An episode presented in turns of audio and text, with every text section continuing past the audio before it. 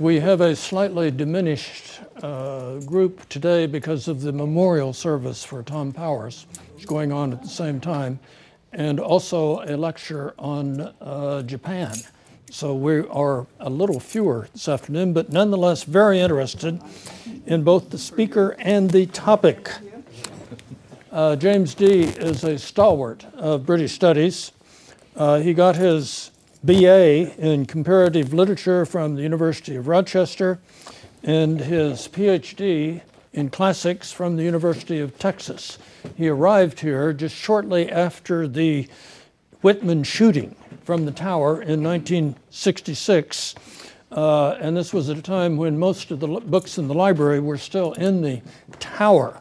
So, uh, uh, in that, sense, James is a kind of relic because there are not very many of us who go back that far, uh, except for David. Yes, David. David not only subscribes to more newspapers than anyone else, he's been here longer than anyone else, so he holds a record. Uh, James has been the, uh, uh, he taught at the University of Illinois of Chicago from 1972 to 1999 and served as the departmental chair for eight years. And today, this afternoon, he's going to talk to us about heroes of the intellect, unbelief, and enlightenment values across the ages. James.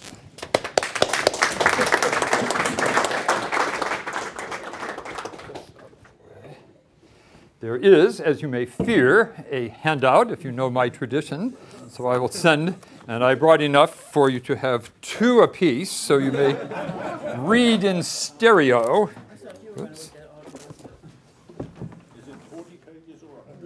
No, it's seven. Fear not. But they're packed with information that I'm sure you'll be happy to have. Send that on down. All right. Over the past four decades, I've delivered almost 70 presentations to non captive audiences. And I regard the three done here in or, chronological order as gold, silver, bronze.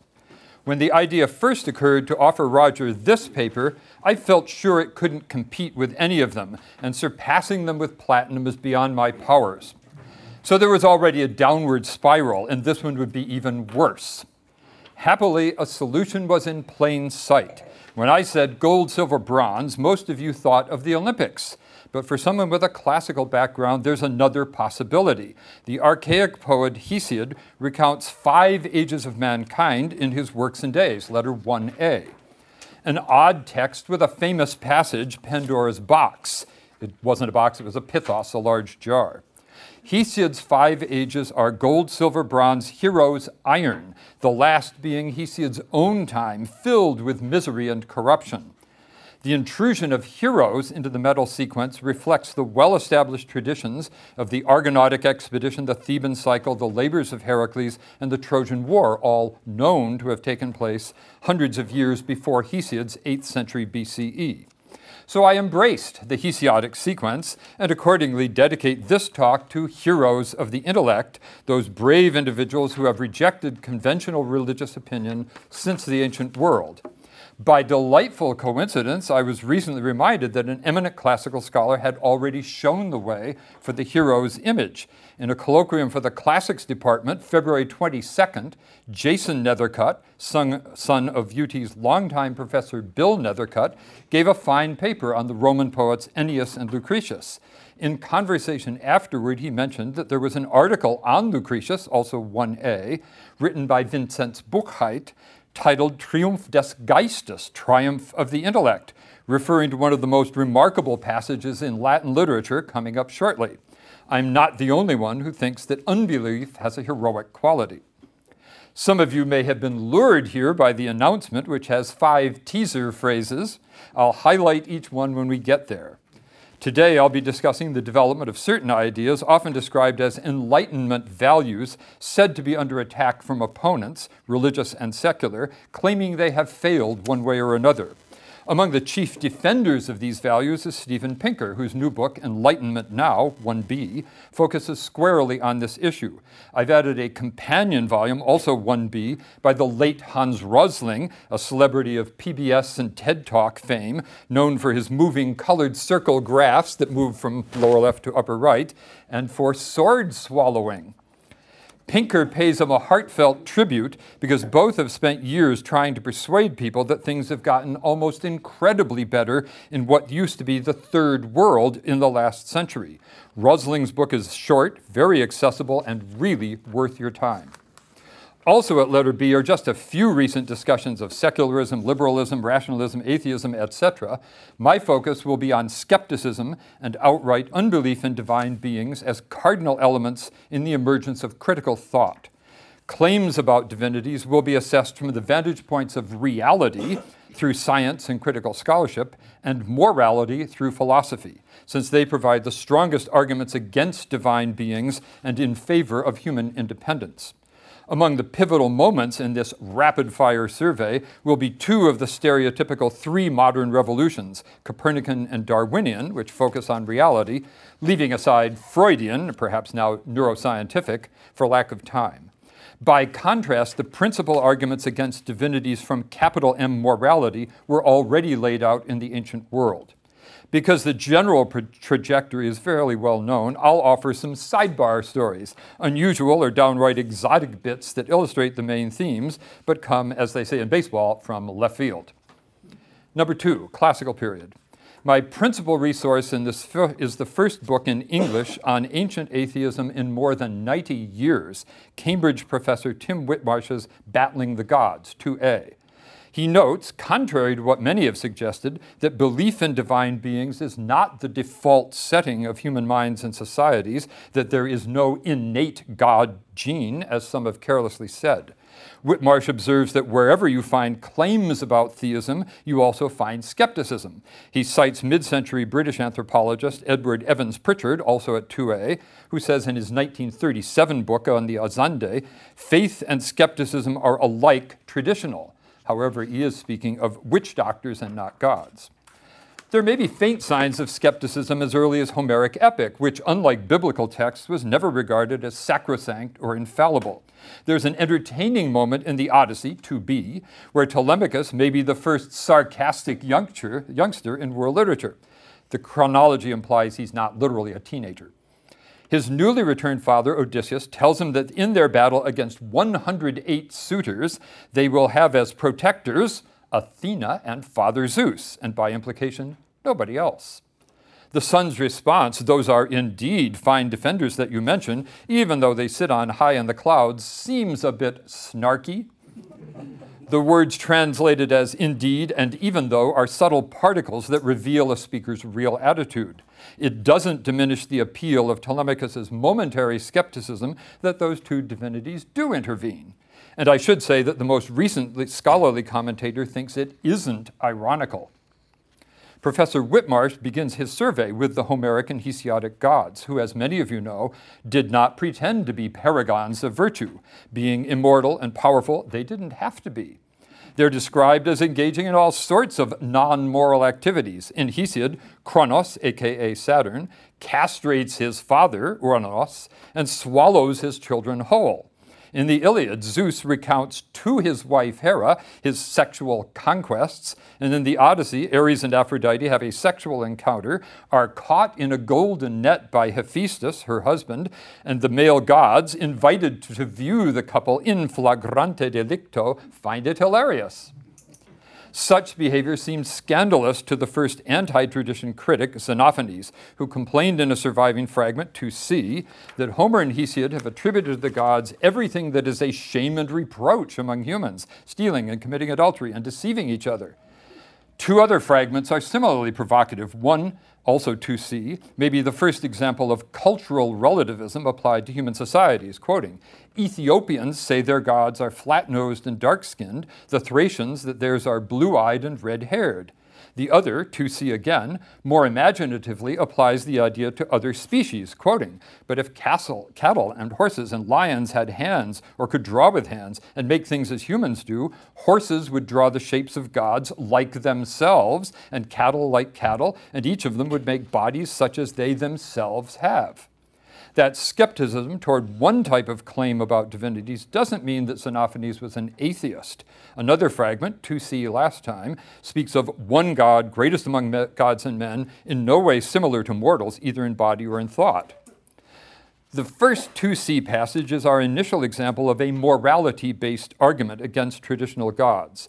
The ancient Hellenes also came up with the first reality based arguments as well. Several of the philosophers we, rather unfairly, call pre Socratics offered explanations for effects previously considered divinely caused, thereby removing the gods from the material world.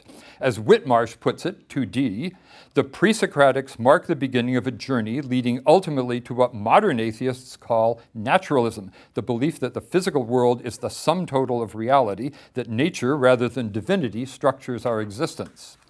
Since this is a rapid fire survey, I'll simply mention the great names and their central ideas without elaboration. There was Thales, 6th century BCE, who, presumably using Babylonian information, predicted a solar eclipse in 585 and said that water was the primal element. Anaximander, also 6th century, more abstractly, focused on the infinite or unlimited, apeiron, and he speculated in purely material terms on the origins of animal and human life from water. Anaximenes, 6th century again, preferred air as primary, forming solid objects through compacting. Whitmarsh spends almost two pages on a much less famous figure, Hippo of Samos. Like Thales, he argued for water, and more remarkably, seems to have asserted that the mind is entirely corporeal. He was attacked by contemporaries for being atheist, and as Whitmarsh says, also 2d, he may even be the first person in Greek history to have gained this reputation. The next name in the roll call of heroes is Anaxagoras, who explored natural phenomena and proposed mind, nous, as the central underlying essence. He was put on trial in Athens in the 430s for impiety, and here Whitmarsh suggests, 2d again, this may have been the first time in history that an individual was prosecuted for heretical religious beliefs. Now, the word heretical is a bit anachronistic. There was no formal orthodoxy to which an Athenian had to subscribe, just a set of conventions that should be observed. The last of the heroic pre Socratics are Leucippus and his student or co worker Democritus, who both flourished in the 5th century and proposed the idea of the atomon, the uncuttable, as the fundamental unit of the physical world. This, of course, is the etymological ancestor of modern atomic theory, and is quite striking that Democritus reportedly emphasized tyche, chance, rather than divine superintendence as a significant, significant factor in events. So the pre Socratics had already leveled critiques against the ordinary Hellenic view of gods and the physical world. And it only got worse. The leading intellects of the 5th and 4th centuries continued this tradition of doubting or denying the gods and endorsing various forms of skepticism or materialism. Whitmarsh features three late 5th century figures Protagoras, Prodicus, and the notorious oligarch Critias. Protagoras was famous for saying in the first sentence of a lost treatise titled On the Gods, 2e, Concerning the gods, I cannot know whether they exist or whether they do not, or what form they have. Similarly, Prodicus, who achieved proverbial status as a universal genius in his lifetime, is reported in a papyrus fragment of the later philosopher Philodemus to have said, also 2e, the gods that are believed in do not exist, nor do they have knowledge. Finally, Critias, leader of the murderous 30 tyrants, wrote a play called Sisyphus, from which one long passage survives, 2e last time, outlining a completely secular origin for religion and morality. I quote a small part of the 42 line text. Some man of ingenious and wise intellect invented for mankind the fear of the gods, so that there would be a source of terror for the wicked if they did or said or thought up anything in secret. At that point, he introduced the concept of the divine. Those three and numerous others are often lumped together under the term sophists. They are often maligned, as in the negative connotations of sophistry and sophistical. But their importance in the development of thought is indisputable. Albin Lesky's monumental history of Greek literature pays a striking tribute to these thinkers, to F. No other intellectual movement can be compared with the sophistic and the permanence of its results. What they broke up was never put together again in Greek life, and the questions which they posed have never been suffered to lapse in the history of Western thought down to our day. W.K.C. Guthrie's The Sophists, part of his monumental history of Greek philosophy, quotes Lesky's fine statement but not everyone is comfortable with this assessment. I cite a 1992 op ed column, 2G, of Garry Wills, who has a classics PhD, although he left the field for greener pastures with Nixon agonistes back in 1970.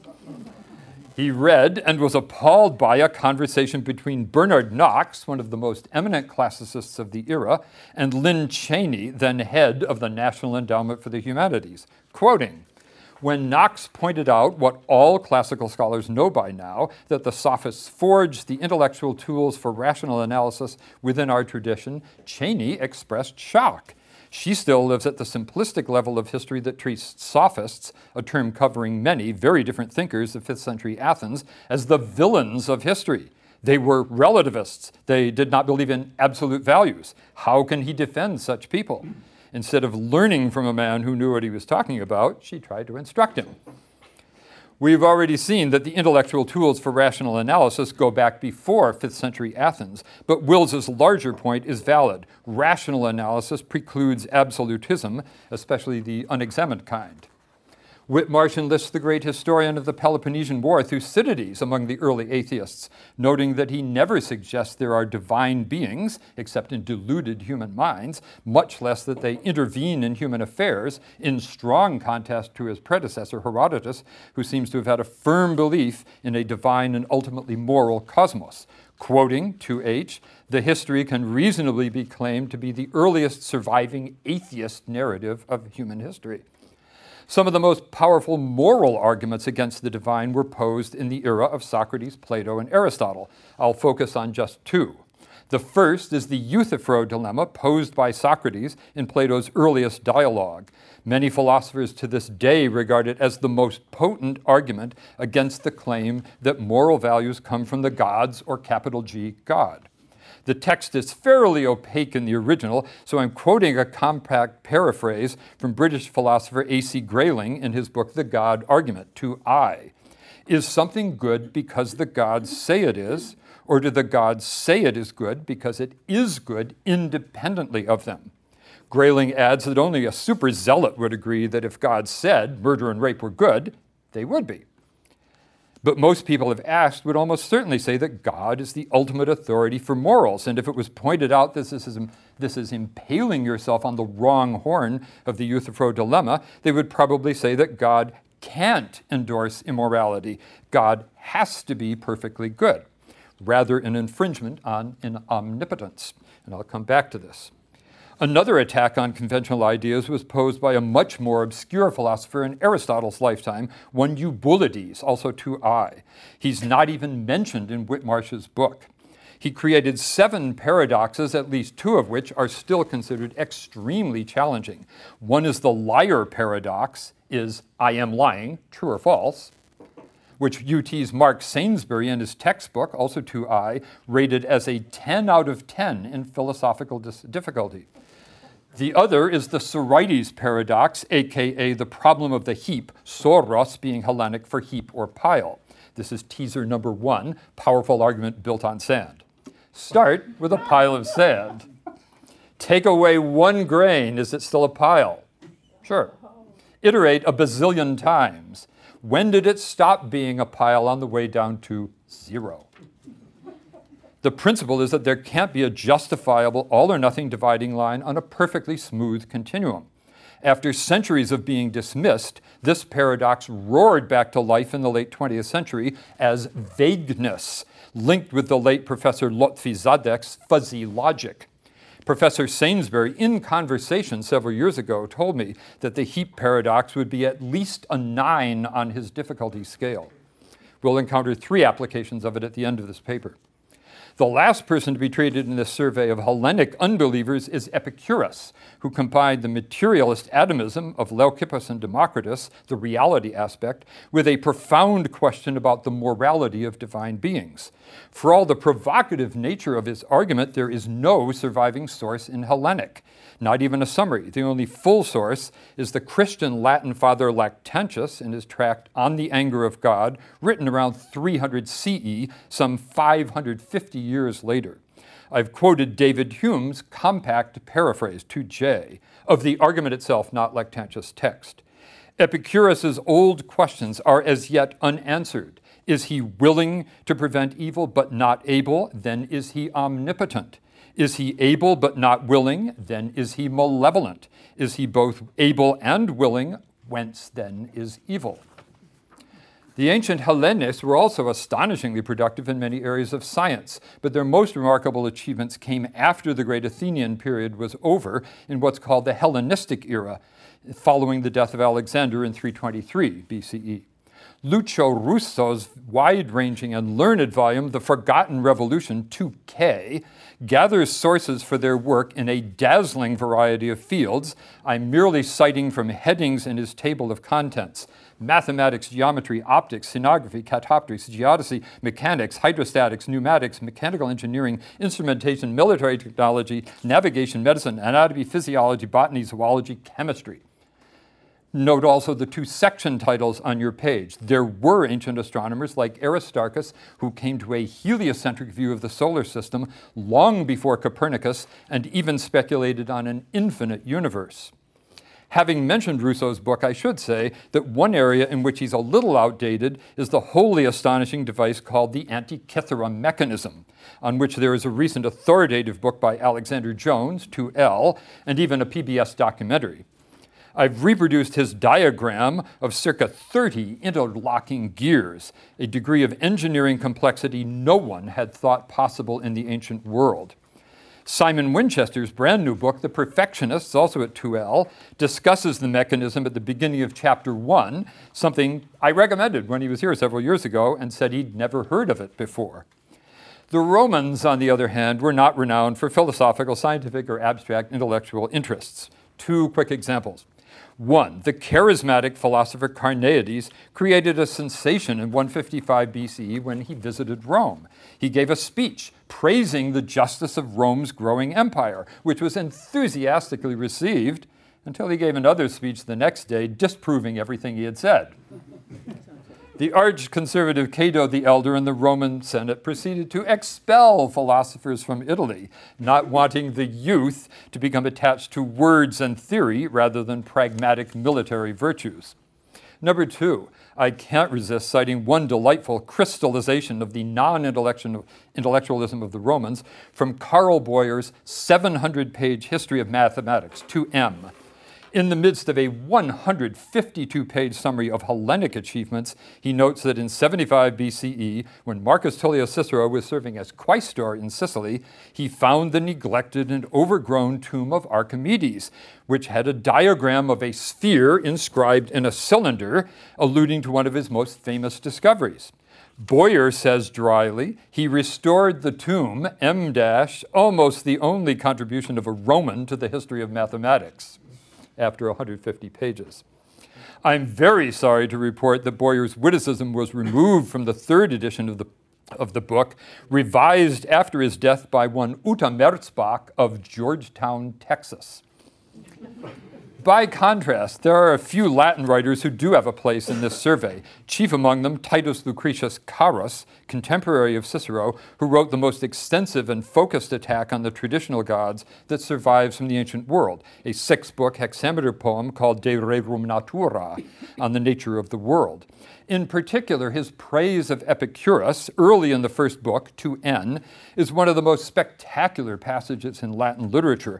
My non verse translation doesn't come close to conveying its force the depiction of Epicurus as cosmically heroic, daring to fight against the traditional gods, break through the gates of nature, and a, in a pure act of intellectual imagination, wander through the immensity, is unlike anything readers of Latin literature had ever seen. It may annoy some people, especially those with expertise in Renaissance, Latin, and Italian scholarship, even to mention the next book on your handout, Stephen Greenblatt's Pulitzer winning Swerve, with its memorable, if overstated, subtitle. But it was responsible for putting translations of Lucretius at the top of their Amazon category for a while. And even if very few ever made their way through all six books, Greenblatt deserves some credit for just getting people exposed to this unique work and its thoroughly unblushing secular materialism. I mention only in passing the Augustan poet Ovid, whose Metamorphoses has a merry time recounting traditional tales about the gods without a trace of reverence.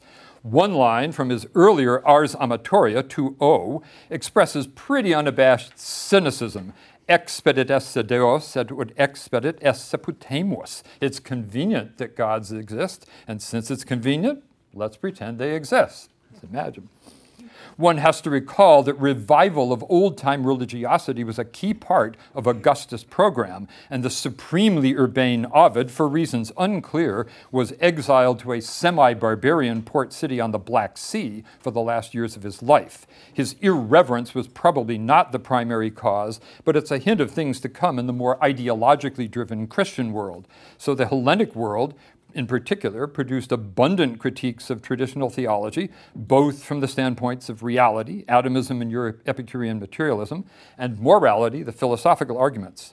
But other forces prevailed for more than a millennium. Number three, dark Middle Ages. I put dark in quotes because there are specialists who find the term demeaning, dark ages, but this section will show the post classical retreat from reason. The transformation of the Christian religion, or maybe religions, from obscurity to dominance over the Roman Empire is one of the oddest stories in history. The subtitle of Keith Hopkins' book, 3a, says it very well The Strange Triumph of Christianity. I'm not going to deal with that process, but its effect upon the intellectual world was extremely harmful. We've seen how much latitude ancient Hellenic thinkers claimed for free expression of ideas, not absolute, but more than most places and times. Now there could be only one truth, and it wasn't arrived at by observation of nature or experimentation or logical thought or even introspection, just alleged revelation, not subject to any kind of Socratic cross examining. And yet there was serious conflict within the new religion from the first generation, because James, Peter, and the inner circle in Jerusalem, who had known the living Yeshua, the real name of Jesus, regarded Paul, who never set eyes on him, as an outsider, purveyor of false claims, and even crazy, Acts 9 and in 26. Paul's own letters show there were splinter groups and divergent opinions even in the early first century CE. Since there could be only one true belief, all the others came to be labeled heresy, an innocent word perverted by theological obsession, since in classical Hellenic, hairesis simply meant choice, with no implication that any one choice was inherently wrong. Those splinter groups proliferated at a positively astounding rate. By the end of the fourth century, we have two catalogues of heresies, 3b. One by Epiphanius, Bishop of Salamis, called Panarion, Medicine Chest, which covers 80 heresies. The other by Philastrius, called the Book of Diverse Heresies, containing 156. An elaborate translation of Epiphanius has been issued by Brill, but Philastrius has apparently never been published in English. I imagine most of you are aware that there were more than a few versions of early Christianity, but 156? Who was it who said, let a hundred flowers bloom? The Hellenic world didn't pay much attention to Christian claims, as we see from Paul's experience in Athens, Acts 17. But a philosophically trained skeptic might have noted that the lack of agreement stemmed ultimately from a lack of evidence for their outlandish assertions. If you're curious about this bizarre period, two books by former Bible literalist Bart Ehrman, 3c, provide an excellent entry point. It was also in the late 4th century that Christians, six decades after their strange triumph, began killing other Christians, calling them heretics. The first was Priscillianus, put to death in 385 by secular Roman authorities in the Gallic town of Trier, primary reference at 3d. The ostensible charges were sorcery and immorality, but he had long been accused of heresy, and standard histories of Christianity call him the first fatality of Christian intolerance. Moving forward, the stereotype phrase for the dark medieval period of European history is the Age of Faith. But at the same time, there were skeptics and heretics galore, and even a few hardcore atheists. In places where Christianity had not imposed a stranglehold, it was quite possible to reject their claims, sometimes in memorable ways. There's a pleasant story, 3e, about Radbod, the king of the Frisians in the early 8th century, preserved in a Latin biography of St. Wulfram. The king was about to be baptized into the Christian faith when he stopped the proceedings and asked Wulfram whether the great majority of kings and princes of the Frisian nation would be in heaven or in hell. On being told that the unbaptized could not be in heaven, Radbod stepped back from the font and said he would not accept being deprived of the company of the deceased leaders of the Frisians and that he couldn't suddenly abandon the beliefs and traditions of his own culture. One of the most entertaining, complicated, and obscure episodes in this period is something called the Book of the Three Impostors, described by French historian Georges Minois in his French title, 3F, as a blasphemous book that did not exist. In translating, the University of Chicago Press punched up that title, adding four sensationalizing elements atheists, Bible, most dangerous, never. This is, of course, teaser number two. The story Minois tells is an incredible tangle of myth and history. Already in the 13th century, there were rumors of a supremely heretical tome that claimed Moses, Jesus, and Muhammad were impostors, and all three Abrahamic religions were nothing but folly. Pope Gregory IX issued a ferocious denunciation of the book, which no one had ever seen, and its supposed author, Holy Roman Emperor Frederick II, who was excommunicated not once but twice in his lifetime. The first was rescinded when he was behaving better.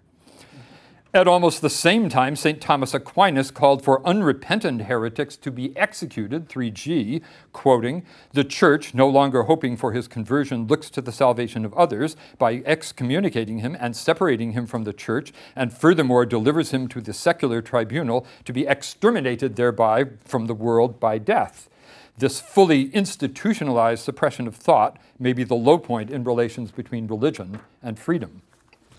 George Coulton's multi volume history of the monastic era in Europe, covering the years 1000 to 1500, is written with an openly anti Catholic bias, which means he gleefully includes episodes that do not redound to the credit of the Church and its dogmas. His discussion of what might be called the Proto Crusade against the Albigensians in the 13th century draws on a large collection of trial documents assembled by the Inquisition in the south of France, in the same time frame as the two previous examples. I quote, via Coulton, one of the most memorable passages recorded in Latin, 3h. The same Petrus, Pierre Garcias, said that if he got hold of that God who would save just one of a thousand humans that he himself had made and would condemn all the others, he would tear him apart and rip him to shreds with fingernails and teeth as a treacherous person and would regard him as false and perfidious and would spit in his face, spuret in faciem eius, teaser number three, saying, May he die from the drop, apparently a French curse, qu'il meurt de la goutte. His vivid defiance may remind you of the no- notorious Vanni Fucci in Dante's Inferno, also 3H, who made an obscene hand gesture called figs, fiche, and threw them in God's face, whereupon serpents come to magnify his torture. Coulton notes that final salvation of all mankind was a characteristically Albigensian belief. The documents go on with another 15 pages of testimony against Petrus, apparently his own brother turned on him, without stating what happened, but there were no good outcomes for Albigensians, so he was probably executed for heresy, yet he surely would have said he was the true Christian.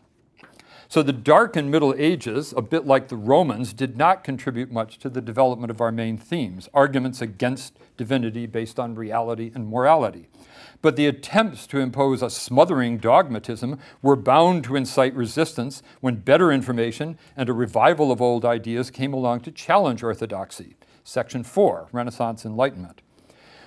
With the coming of the Renaissance and Reformation, we enter into periods of even more intense conflict and divergent ideas, often promoted with a positively alarming level of fanaticism, especially to anyone who thinks that all the defenders of these religions were equal in being wrong. The broad outlines are familiar. I'm not going to redraw them, and in fact, will be absurdly selective in coverage. The first of the three so called revolutions, Copernican, seems to have begun around 1510 when he was compelled by evidence to reestablish the long ignored idea of heliocentricity. Although he did not publish his book until 1543, reportedly seeing its final pages on May 24th, literally moments before his death popularizing account at 4a.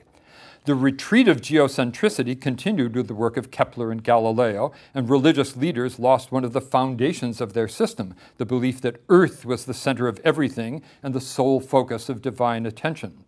On the religious side, the unity of Western Christendom, already undermined by the great schism with the Eastern Orthodox in 1054, was shattered just seven years after Copernicus' discovery by Martin Luther's rebellion against the corruptions of the Roman Church.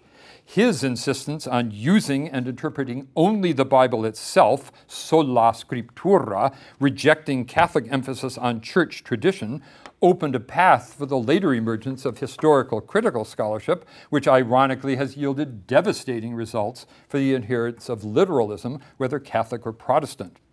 The disintegration of European Christianity led to an efflorescence of splinter groups, generically called Protestant, that continues to this day. The second edition of Oxford's World Christian Encyclopedia, 4b, claims 33,090 Christian denominations around the planet although they apparently count the Catholic Church 236 times, once for each country in which it appears.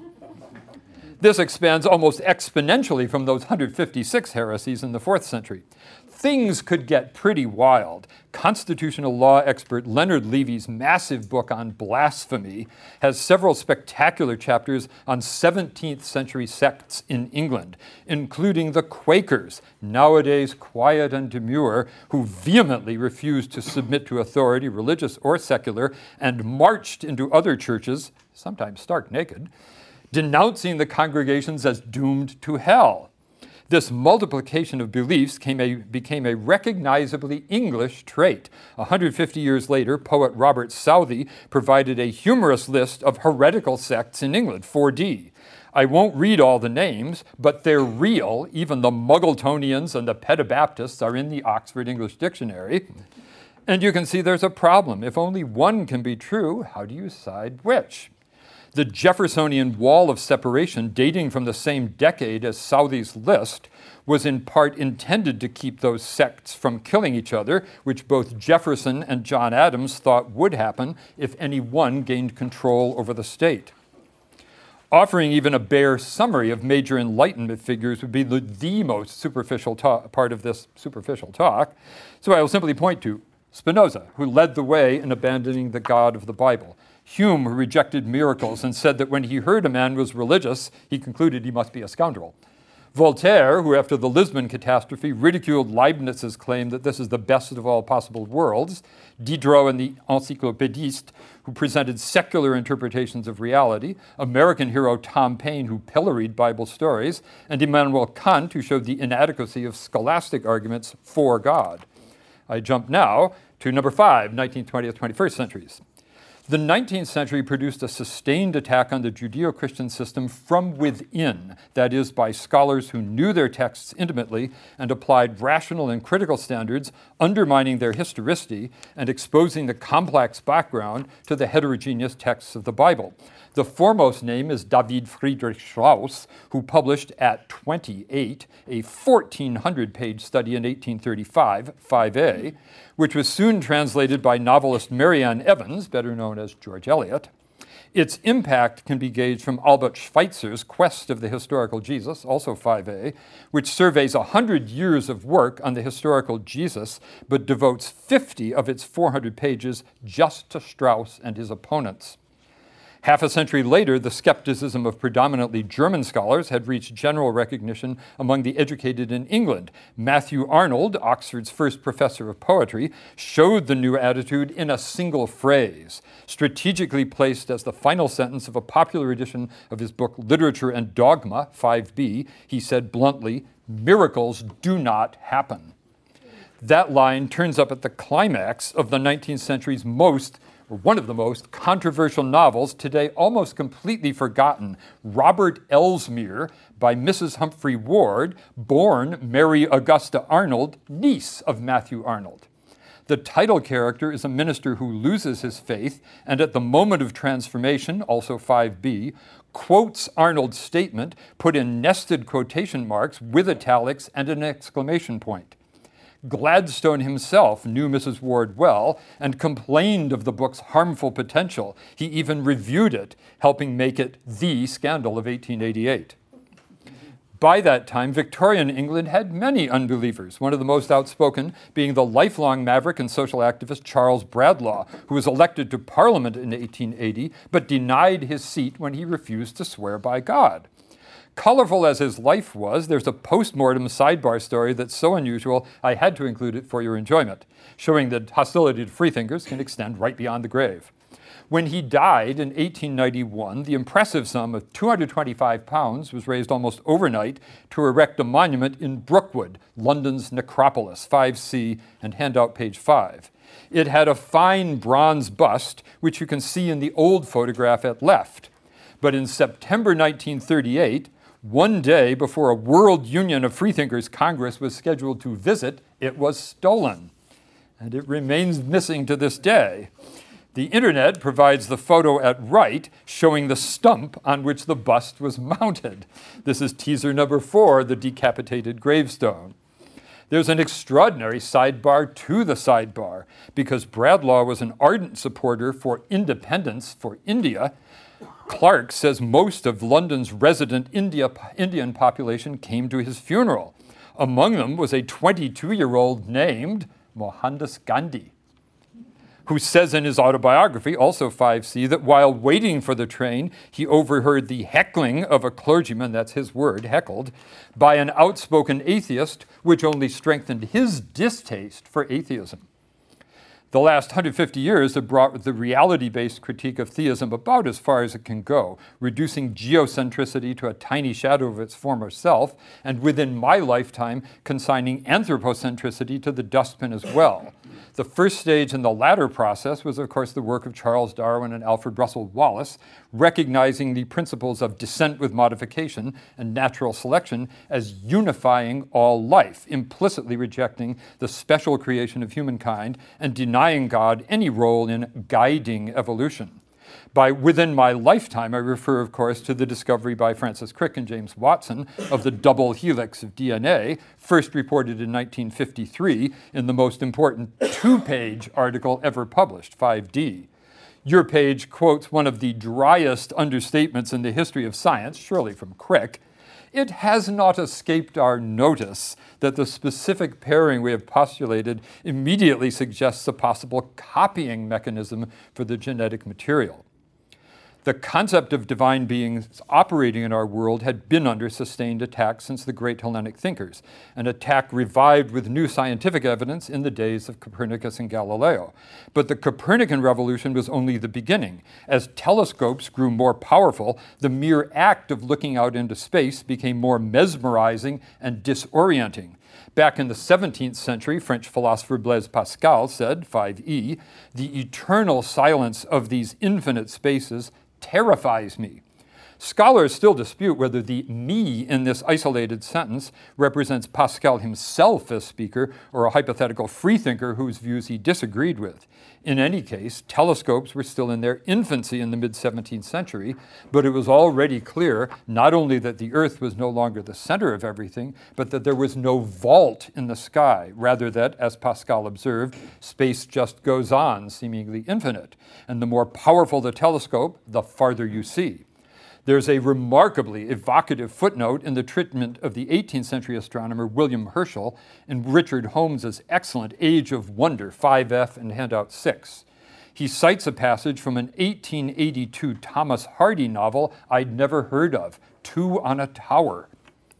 I've cut and pasted Holmes's footnote in its entirety because it links the eras of Herschel, Hardy, Edwin Hubble, and Holmes himself through the feeling he calls cosmological vertigo, teaser number five, which might occur in Pascal's day intellectually at the mere thought of spatial infinity, but for modern astronomers comes from real optical and psychological experience. I quote from Gale Christianson's Hubble biography, also 5F, because Holmes seems to be misremembering a bit when he says Hubble used to describe. The invocation of Buddha is not, at least in the passage quoted, attributed to Hubble himself. Note the absence of a page reference. But the general impression is surely justified, even if you think, as people did until Hubble's day, that there is only one galaxy. Its depth and emptiness radically undermine the comforting illusion of geocentricity. The phrase only one galaxy leads to a very special photo presented in original color, 5F and handout 6. Christianson calls it plate H335H, destined to be the most famous ever taken. I've copied it from a beautiful coffee table book on the Hubble Space Telescope. Dated October 6, 1923, it has the letter N for nova in three places, but one has been crossed out and V A R exclamation point added in red. Comparison with previous images showed that this star was a Cepheid variable, which meant that the Andromeda Nebula, thought to be part of our galaxy, was in fact another galaxy at almost incomprehensible distance from Earth. Nowadays, the estimate is at least 100 billion galaxies. That seems like a final dethroning of geocentricity, the process already begun with the heliocentric ideas of Hellenistic astronomers. The challenge to conventional religiosity represented by this intergalactic scale is clear if we see something like this, and you can't read it from here, but this is a Hallmark children's book with the title God is Everywhere 5G from 1968 four years after the discovery of the cosmic microwave background radiation confirmed the Big Bang. The naive title seems utter nonsense if we contemplate the cubic volume of the observable universe, which must be at least 10 to the 63rd cubic miles, one followed by 63 zeros from right to left. And its acceleration is expanding. Its, expansion is accelerating. I like to say the universe is too big for God. Whereas most people still think God is shrink wrapped around our planet and concentrated over the land masses. Modern theologians, in evident desperation, sometimes say God is outside the space time continuum. But where's that? As a bridge to the final section, I quote mathematician William Clifford's famous line 5H It is wrong, always, everywhere, and for anyone to believe anything upon insufficient evidence which neatly links evidence, the reality aspect, to morality issues of right and wrong. It's now time to return to philosophical and morality based arguments against theism, picking up where the ancient Hellenists left off. You might expect to hear about the much publicized new atheists, but I'm going to focus on people better qualified as philosophers, especially three items, 5i, written or co edited by the late Michael Martin, Harvard trained, and perhaps the most relentlessly rigorous opponent of protheistic arguments in the 20th century. The pages noted on your handout show that three of the traditional attributes of God, omniscience, freedom, omnipotence, contain inherent self contradiction and thus cannot be true. Plato's Euthyphro dilemma and the Sorites paradox of Eubulides have been recognized as problematic for centuries. Leibniz restates Plato's argument, 5J, paraphrased by Grayling back at 2i. But not everyone has heard of Plato. Seems odd, but true. 40 years ago, Yale law professor Arthur Leff produced an article, 5K, about the collapse of morality if there is no God imposing it from above. Each of the phrases I've quoted is its own paragraph in the original, so it's laid out vertically with content, I would say, highly unusual for a law journal. Eight years ago, two conservative Protestant theologians, starting from Leff's remarks, attempted to solve the dilemma in God's favor, 5K again. To date, their book, published by the American office of Oxford, it seems much more receptive to these things, has had no philosophy journal reviews and only two in overtly Christian periodicals. One quote may show why. He, God, is essentially good, morally perfect without defect or darkness. It's an odd word choice. This means not only that he would never issue a command that would, would break any inviolable or necessary moral truth, but that he could not. This is slippery territory. The limits of divine omnipotence were discussed in the notorious but little read Regensburg address of Pope Emeritus Benedict 5L. Josef Ratzinger was a professor before becoming cardinal and pope, and his talk is impressively learned. You should look it up. Amazingly, he spends several paragraphs arguing against the claim, which he attributes to Duns Scotus and the Muslim Ibn Hazm, that God must be able, given omnipotence and absolute freedom, to invert all moral values. Both Baggett and Walls and the Pope respond by taking God's perfect goodness for granted, a procedure known as begging the question. In 2012, Galen Strawson, now here at UT, and Thomas Nagel at NYU had an exchange in the New York Review of Books, 5M.